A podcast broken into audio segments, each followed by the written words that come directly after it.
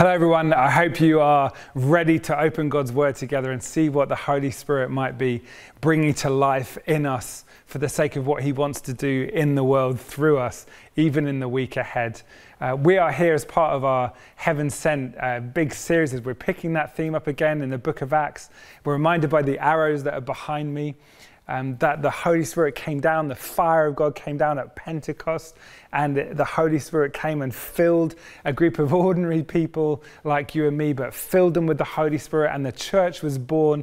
And we'll see in the book of Acts that then the people of God were then sent out. The fire came down, the people were sent out, and the glory of God went up. You know, that's still the heart of God today for you and I, is that He continually fill and refill His people, that we might go out and be scattered as witnesses everywhere that He sends us, to all nations, to every point of the compass, and that we would give glory to Him through our lives. And I know you are interested in your part in all of that, because you, like me, probably are trying to figure out how, especially in this kind of bizarre year we're in, how do you set the right priorities, and what does it mean? In fact, what does it mean to be the church? We're going to be exploring what does that really mean. Maybe it's not all the things that we thought it was, and what do we do about all the brokenness that there is in our society and in us. In fact, we're going to be looking at today the second part of a message on the breakthrough. Last week we looked at how heaven broke through on the day of Pentecost, the barriers of silence and distance. And amazingly, people like you and I gathered in Jerusalem for a feast were filled with the Holy Spirit. And every single person that was gathered there was like tongues of fire, and they began speaking and praying out in the Spirit. And amazing things happened, and the world has been turned upside down, and because of what happened in that upper room, the lives of billions of people over the last 2,000 years were changed for eternity.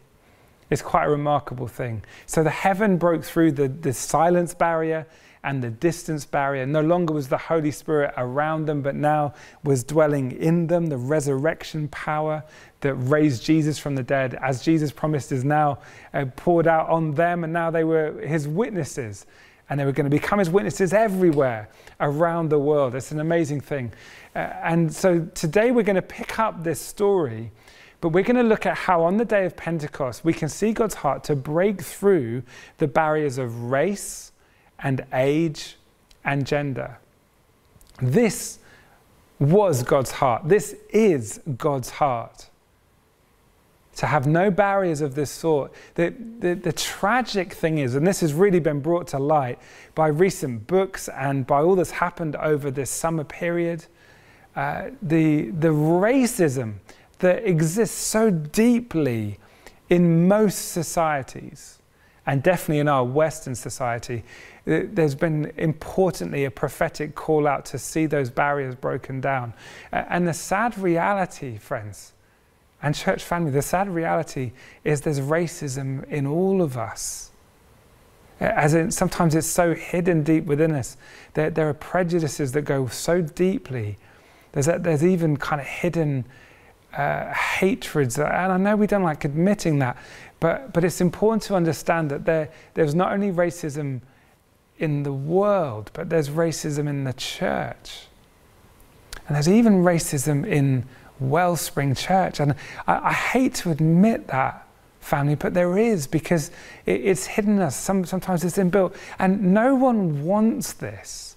No one chooses this. I know, Helen, I certainly don't want that to be the case. In fact, we're drawing near to the Lord in prayer and saying, Lord, would you show us in our church family what it really means to be united by the Holy Spirit without prejudice, without favoritisms. And not only that, there are divisions between the ages, the generations. There's bitternesses and arrogances that are not God's intention, and we'll read about that in just a moment. And there's also kind of a gender war in many parts of the church. This is why Helen and I wrote the book No More Friendly Fire, because we want to see an ending of the gender war in the church. But in so many ways, We have so far to go. And what we need isn't some self-help program. What we need isn't some six-point guide. I'm telling you what we need. We need God, the Holy Spirit, to visit us again and to heal our hearts and to do what he did again, to do what he did on the day of Pentecost again and to break down the barriers. So this is Breakthrough Part 2, and we're going to turn to the book of Acts chapter 2. And here we have Dr. Luke, who wrote Luke, and which is the gospel, and then the book of Acts, to give account for what he experienced and what he saw. And what he saw amazed him. And in fact, throughout the book of Acts, you'll see he's amazed that the Gentiles, the non-Jews, are grafted in as equal members to the people of God as the Jews. And now God has created and birthed the church, which is people from all nations. And Luke's amazed by this, and we'll see this in Acts chapter 2. So let's have a look at chapter 2. We're going to pick up the story after they have begun to pray in loads of different languages, and the Holy Spirit enabled them to speak languages they'd never learned. What a phenomenon. So this is some of your Wellspring family reading from verse 5 of Acts chapter 2. There were devout Jews from every nation living in Jerusalem. When they heard the loud noise, everyone came running, and they were bewildered to hear their own languages being spoken by the believers. They were completely amazed. "How can this be?" they exclaimed. "These people are all from Galilee, and yet we hear them speaking in our own native languages. Here we are, Parthians, Medes, Elamites, people from Mesopotamia, Judea, Cappadocia, Pontus, the province of Asia, Phrygia, Pamphylia, Egypt, and the areas of Libya around Cyrene, visitors from Rome, both Jews and converts to Judaism, Cretans and Arabs. And we hear these people speaking in our own languages about the wonderful things God has done." They stood there amazed and perplexed. "What can this mean?" they asked each other. But others in the crowd ridiculed them, saying, "They're just drunk, that's all." Don't you love this? What an amazing story. You've got Galileans, not the most educated people in the first century in that part of the world, not respected for their linguistic capability.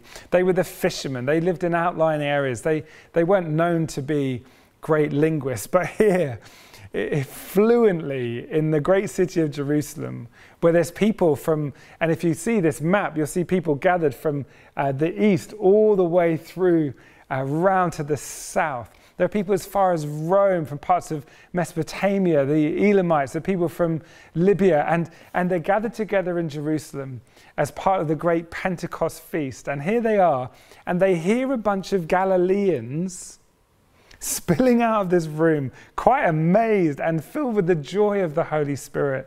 And they spill out of this upper room, and they're praising God fluently in languages that they never learned. You see, here, God is making a massive statement, a huge statement about his intention for the nations. And that is for every nation to give him praise. And so this is God's heart and his desire. The race barrier gets broken in a really beautiful way.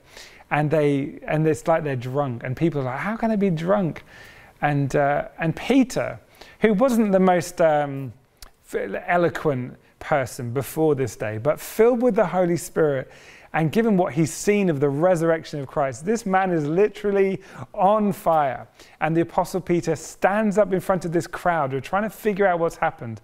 And this is what happens next. So let's read from verse 14 to 21.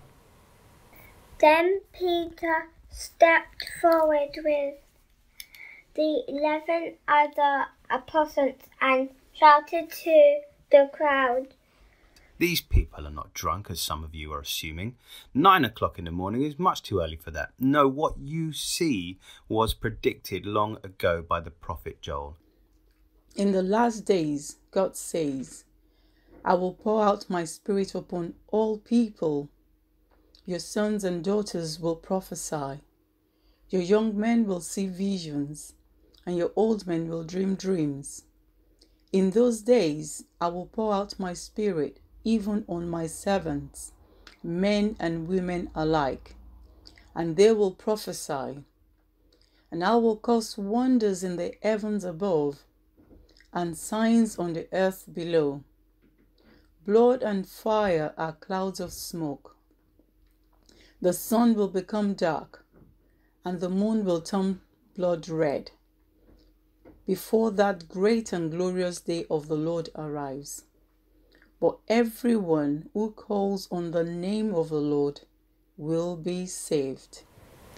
What a day, and what the beginning. That's a great opener to his sermon, and we'll see more of that over the next few weeks, this amazing sermon of Peter. But he quotes the prophet Joel, who hundreds of years before had prophesied the same thing that Ezekiel saw and others saw, and that was that the Holy Spirit was to be poured out, not kind of selectively visiting people, the priests or special leaders or kings or even just the prophets.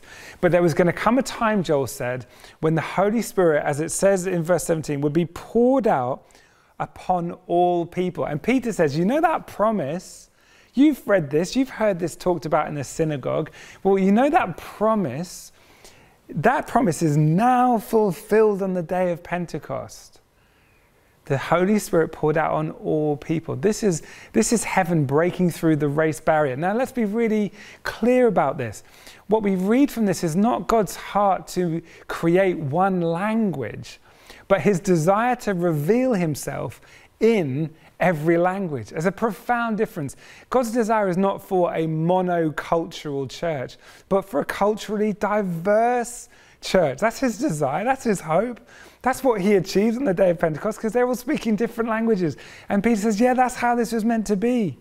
The Holy Spirit poured out on all people of every different language, whether you're from Rome or from Libya, Mesopotamia or Elam, wherever you're from, guess what? The God is speaking from heaven to you of all the wonderful things he has done, that the resurrection power might be available to all cultures. Here, God breaks through the race barrier between us. You see, we've all got a them and an us. We've got our favorites. And here God says, look, I've got no favorites. And that's the story of the whole of Acts. God doesn't have favorites. He has chosen to reveal himself in Christ to people of every tribe and tongue and nation. And as John had that vision of heaven in the book of Revelation, there's people of every tribe and tongue and nation gathered around the throne of God's grace. This is God's heart. Not by diminishing the uniquenesses of each culture, but actually by uniting the diversity around his greatness and around everything that is good. God does not want to remove our uniqueness. He created our uniqueness. He created our diversity. He speaks every language ever known, every dialect ever discovered, even those that are not spoken anymore and now just on a piece of papyrus or found in a cave in deepest Africa. Do you know what? He speaks and has spoken every language on the planet. And he still does today. And he has no favorites. Thank God that he's not white or black, but he created our whiteness and blackness. He created who we really are out of his generous creativity. It's, if you had a collection of balloons of all different colors, imagine he breathed into the uniqueness of those balloons, different shapes and sizes and colors, and the Holy Spirit comes to breathe into each and every one. That what is a spirit-filled church of rich variety. That's God's heart, and let's be really honest, it's not always been our experience. And I wish there was some quick thing that we could do. I wish there was some quick thing we could do to heal it. All I know to do, friends and church family, is to ask for the Holy Spirit to change us and to break down those barriers we put up, to break them down again and to keep breaking them down. When we see the barriers, to break them down, the things that make them and us, so until it becomes an us and him. So, heaven breaks through the barriers of race. Heaven breaks through the barriers of age. It says your sons and daughters will prophesy. Do you know, you don't have to be a certain age to be filled with the Holy Spirit. There's no retirement in the kingdom of God. You need to hear this. Someone, you're watching this and you need to hear this. God has not written you off. He has not retired you. He has work for you to do. And while other people have said you're too old, heaven says, just let me fill you again with the Holy Spirit and you can go again and dream again. And the old men will dream dreams, hallelujah. And the young men will prophesy and speak words of truth. This is God's desire. It is his heart expressed through the prophet Joel. Peter says, now that is available because of the Holy Spirit. And I say now to you and to me, this is still his desire in his heart. And this is available for you and I. So if you think you're too old, you're wrong. The Holy Spirit still wants to fill you afresh, give you fresh spiritual gifts, to have the fruit of his Spirit flowing through your life and for you to be used as a witness of his good news, for you to be used as a transformer of society. God has not written you off, but I also want to say you don't have to grow up before you can be filled with the Holy Spirit. Please hear me today. You don't have to be a certain age. This is not like a driving test that you can't drive until you pass the test. I'm telling you, the only thing you need, as we looked at last week, is to have humility, to make yourself available and to be united with others, and then you can receive the gift of the Holy Spirit. You don't have to be old enough to receive the fullness of God by his Holy Spirit. Your sons and daughters will prophesy. Your young men will prophesy. Your old men will dream dreams. Heaven broke through the barriers of the generations, and he's still doing that today. So be gone with our bitterness about things aren't like they were for me, or they're better for you, or whatever. Or you're even, oh, young people these days, you know, I'll tell you, God is doing great things amongst our young people in Wellspring Church, and they are being filled and learning about the Holy Spirit even today, and they're being filled with more of his power. They're going to do even greater things than we did. But whether they do more or not than the previous generation, God has broken through all that rubbish, and his desire is to work amongst the grandparent generation, the parent generation, and the younger generation, his desire to break down all those barriers. Heaven broke through the barriers of age. And finally, we celebrate the Holy Spirit breaks through the barriers of the gender war, and that still sadly rages, as I've already said. He says, in those days I'll pour out my Spirit even on my servants, men and women alike, and they will prophesy. Friends, brothers and sisters, on the day of Pentecost, the Holy Spirit was poured out equally on men and women. He didn't show favoritism. He didn't prefer to use men in those days, and he doesn't prefer to use men now. He wants to pour out his Holy Spirit on you. And the sooner we realize that the barriers between the genders in this area need to be broken, the sooner we realize that that's true for us today, the more united we are in our pursuit of him, the more we'll see his kingdom come in us and through us for his glory. So there's a past and a present and a future element to this. In the past, the Holy Spirit was sent as was promised. On the day of Pentecost, the Holy Spirit was sent and they experienced him in the now. This was what Joel promised. Acts 2 says this is what is to be experienced today. But there's also a future element to this. And when the Apostle Paul wrote the book of Ephesians, he described the Holy Spirit as a guarantee of our future inheritance. This is what it says in Ephesians chapter 1, verse 14. The Spirit is God's guarantee that he will give us the inheritance he promised, and that he has purchased us to be his own people. He did this so we would praise and glorify him. You see, this is not just about yesterday or even just about today, but this is the seal, the guarantee of our inheritance. Like Paul wrote in Galatians, the Holy Spirit of adoption is the one who enables us to cry out, Abba, Father, and confirms that we are adopted into God's eternal family. Well, here he says the Holy Spirit is the seal of our inheritance, the promise that we'll spend eternity with him. Isn't that an amazing thing? You and I can know assurance because of the Holy Spirit that there is a place for us. He's gone ahead to prepare a room for us. And the Holy Spirit says, yes, that's true, even for you. So here's some thoughts. You might want to bear some of these things in mind as we read through New Testament books in our reading plan, as we go through the book of Acts. Sunday after Sunday, you might want to think about these things, but maybe you'd also think about them in your workplace or where you study or where you live, because this will help you this week. You see, we are called to have a personal relationship with the Holy Spirit. And when we do, a number of things happen. Firstly, the Holy Spirit changes our hearts from a heart of stone to a heart of flesh. When we really allow the Holy Spirit to do his work and say, Holy Spirit, have your way, he changes our hearts. He renews our minds and we think differently. He gives us a new world view. So he changes our hearts and he renews our minds in a beautiful way. Do you know what he also does? He also silences our fears. When the Holy Spirit comes and fills us with peace and with goodness, our fears are silenced. My prayer is that you might know the more of the joy of the Holy Spirit, and all the fears and anxieties that bug you would be silenced in the name of Jesus.